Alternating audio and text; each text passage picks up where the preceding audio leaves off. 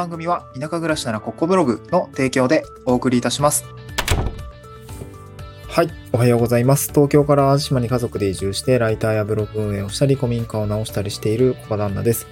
今日のトークテーマは、田舎でできるウェブライターの仕事の内容、ま、かっこ受注した仕事の実例紹介ということで、えー、これまでウェブライターとして活動してきた内容ですね、えー、こちらについてご紹介をしたいなと思います。まあ、実際地方に移住してきて、まあ、ちょっと収入面で、えー、ちょっと不安な状態になりました。あの、地域おこし協力隊制度を使って移住したんですけれども、まあ、なかなかね、収入としては、東京時代に比べたら、やっぱり下がってしまうので、まあ、今後の副業、えー、まあ、今時点での副業だったりとか、今後の、まあ、自分自身の、まあ、株式会社自分ですよね。えー、こちらの事業収入という形で、まあ、一つ事業を作っていくとして、えー、何、どういう仕事に就こうかなと思った時に、まあ、ウェブライターというお仕事が、まあ、今有力な、あ、一つの事業になっているという状況でございます。うん。で、そこからですね、えー、具体的にまあいろいろ、まあもう半年ぐらいですかね、ウェブライターをやってきたんですけれども、まあどういう仕事内容なのかっていうところですね、まあまだその、まあ興味あるんだけど、まだやったことないとかね、えー、なんかそういう方もいらっしゃるかなと思うんで、えー、かつですね、まあ移住とか、あ地方で暮らそうって思った時にやっぱり収入減っていうところがですね、やっぱり課題になってくるので、まあ、これが一つですね、ウェブライターというお仕事が、まあ移住後のお仕事の一つになるっていう方、まあそういった方もですね、まあもしかしたら何かいるんじゃないのかなと思っているので、なんかそういう方向けに、まあ一つの解決手段として、えー、ウェブライターというお仕事がありますということを、今回ご紹介をしたいなと思います。うん。で、えー、今日はどういうことを話そうかっていう感じなんですけども、まあ、今日はですね、前半に、えー、ウェブライターってどういうお仕事というところをご紹介した後で、まあ、あの、田舎でできるお仕事である、まあ、理由みたいなところが一つ、まあ、二つ目、二つ目かにお話をします。ウェブライターってどういうお仕事なのか、田舎でなんでできるのかっていうことをご紹介した後に、まあ最後ですね、あの、ウェブライターの仕事の、まあこれまで受注してきた実例みたいな、こういうパターンのライターのお仕事を受注してきましたということで、まあさらっとですね、実例紹介をしたいなと思います。はい。一つ目ですね、ウェブライターのお仕事ってどういうお仕事なのっていう形なんですけど、これはですね、まあ仕事の幅が、あ実は広いお仕事ですっていうことをご紹介したいです。えー、ウェブメディアの文章を書く仕事というのが、まあ一言でウェブライターを表すなら、まあそういう仕事ですという、ことになるかなと思います。まあ、例えばですけども、まあ、ウェブメディアで、え、商品を紹介しているメディアがあったとしたら、その商品を紹介する記事だったりとか、えー、サービスを使ってみた、あそのコラムの執筆だったりとか、うん。えー、記事執筆やコラムですね。うん。で、あと、え、EC サイトのですね、商品説明のライティングだったりとか、セミナーだったり、インタビューっていうものですね。こちらの内容をウェブメディア化する、まあ、テキスト化するライティングみたいなお仕事もあります。うん。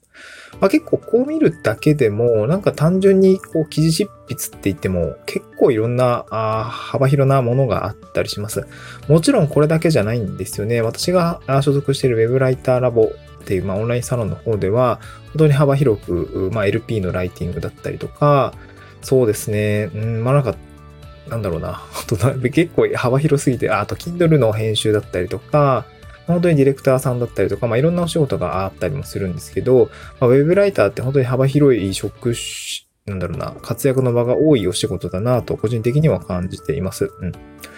で、やっぱり活躍場所が多いってことは、まあ、いろいろね、えーなんだろうな、ただ単にずっとその仕事をやっているっていうことでもなくて、えいろんなことをですね、え僕もそうなんですけど、いろんなジャンルに挑戦したりだったりとか、いろんなこう、種類の仕事に挑戦したりとか、まあ、結構ね、えー、仕事をしていく上でも結構奥が深いというか、裾野が広いというか、結構いろんなお仕事もできる場所なので、これ一つですね、えー、なんだろうな、まあ特徴かなと思います。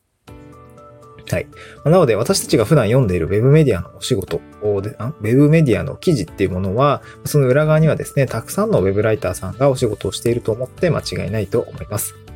はい。続いてですね、えー、っと、まあ、どういう、その、なんでこう、僕、地方移住して田舎で暮らしてるんだけども、まあ、ウェブライターというお仕事に、ま目を向けたのかっていうお話ですね、えーえー、ちょっとしたいんですけども、これですね、まあ、一重に在宅で仕事が完結して、まあ、田舎でもできるっていうのが仕事、えー、できる仕事っていうのがウェブライターという特徴だからですね。うん。まあ、田舎でも稼げる仕事の一つと言ってもいいかなと思います。まあ、言ったら別に田舎じゃなくてもいいんですけど、あの、どこでも働ける、えー、なんだろうな、稼げる仕事の一つっていうことですね。うん。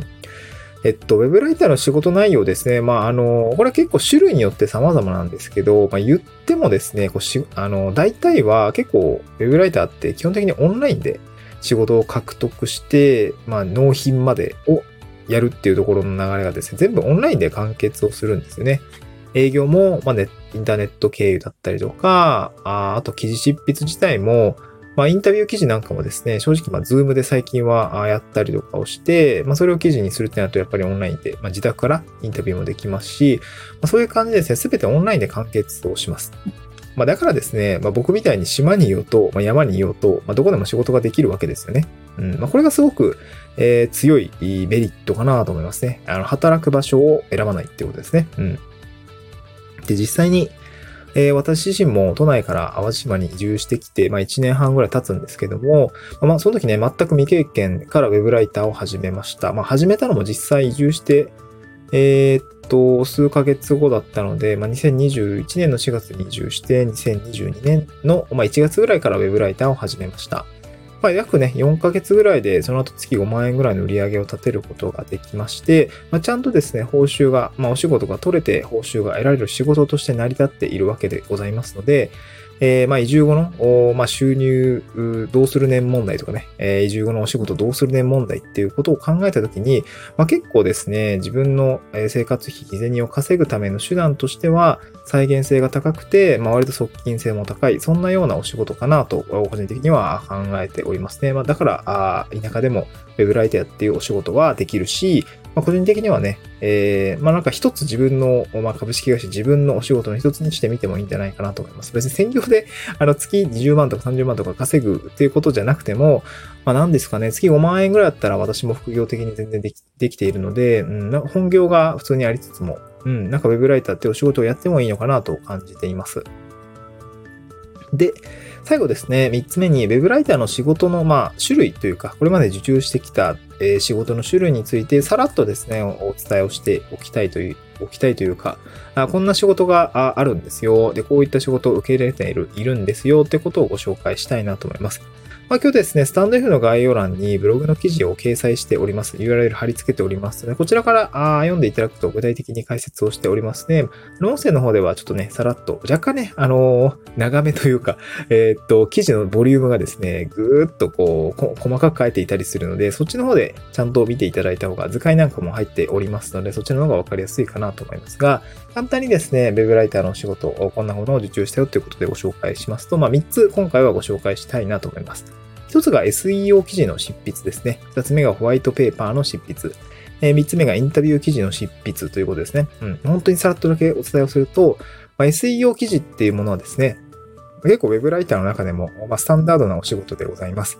えー、集客、えー、ウェブサイトの集客にですね、SEO、 Search Engine Optimization ですかね。えー、Google の検索結果で上位を狙う記事っていうのを作る必要があるんですけれども、こういった記事を書く必、書く仕事です。うん。読者ニーズを捉えた記事を書くっていうお仕事ですね。で続いて2つ目ですね。えこれは、えっと、なんだっけ、え、ホワイトペーパーの執筆ですね。まあ、なかなかね、ホワイトペーパーって結構 IT 業界にいた私としては結構ぽい、なんだろう、よく読むやつなんですけど、えっ、と、なんか PDF 形式で結構情報が、えー、10枚からまあ多いとね、2、30枚だったりもするんですけど、だいたい10枚から15枚ぐらいぐらいの、あのー、まとまった、あ結構ビジュアルもしっかり整った資料です。うん、なんかこう、ウェブ記事というよりは、あの、それ、まあ、ダウンロードして読む PDF をダウンロードして読むので、まとまったカチッとした、しっかりとした記事っていうのは、あの、記事というか資料なんですね。これの、おなんだろうな、あ執筆になりますね。まあ、目的、なん、どういう時にホワイトペーパー使うのっていうところは、ちょっと今回活動さ、割愛というか、あさせていただいて、ブログの方でも読んでいただければなと思うんですけれども、こういったホワイトペーパーの執筆なんかをしています。で、最後3つ目ですね。こちらはインタビュー記事の執筆でございます。まあ、インタビュー記事はね、えー、本当に対談とか動画なんかを、動画やセミナーなんかも、まあ、セミナーはないか。対談とかの動画や音声をですね、ウェブ記事に仕上げるお仕事でございます。よくね、えー、なんか記事の中でも対談形式の吹き出しがあるような記事だったりとか、えー、誰々さんはこう語っていましたよみたいな三人称形式のインタビュー記事読んだりすることもあると思うんですけど、ああいうものですね。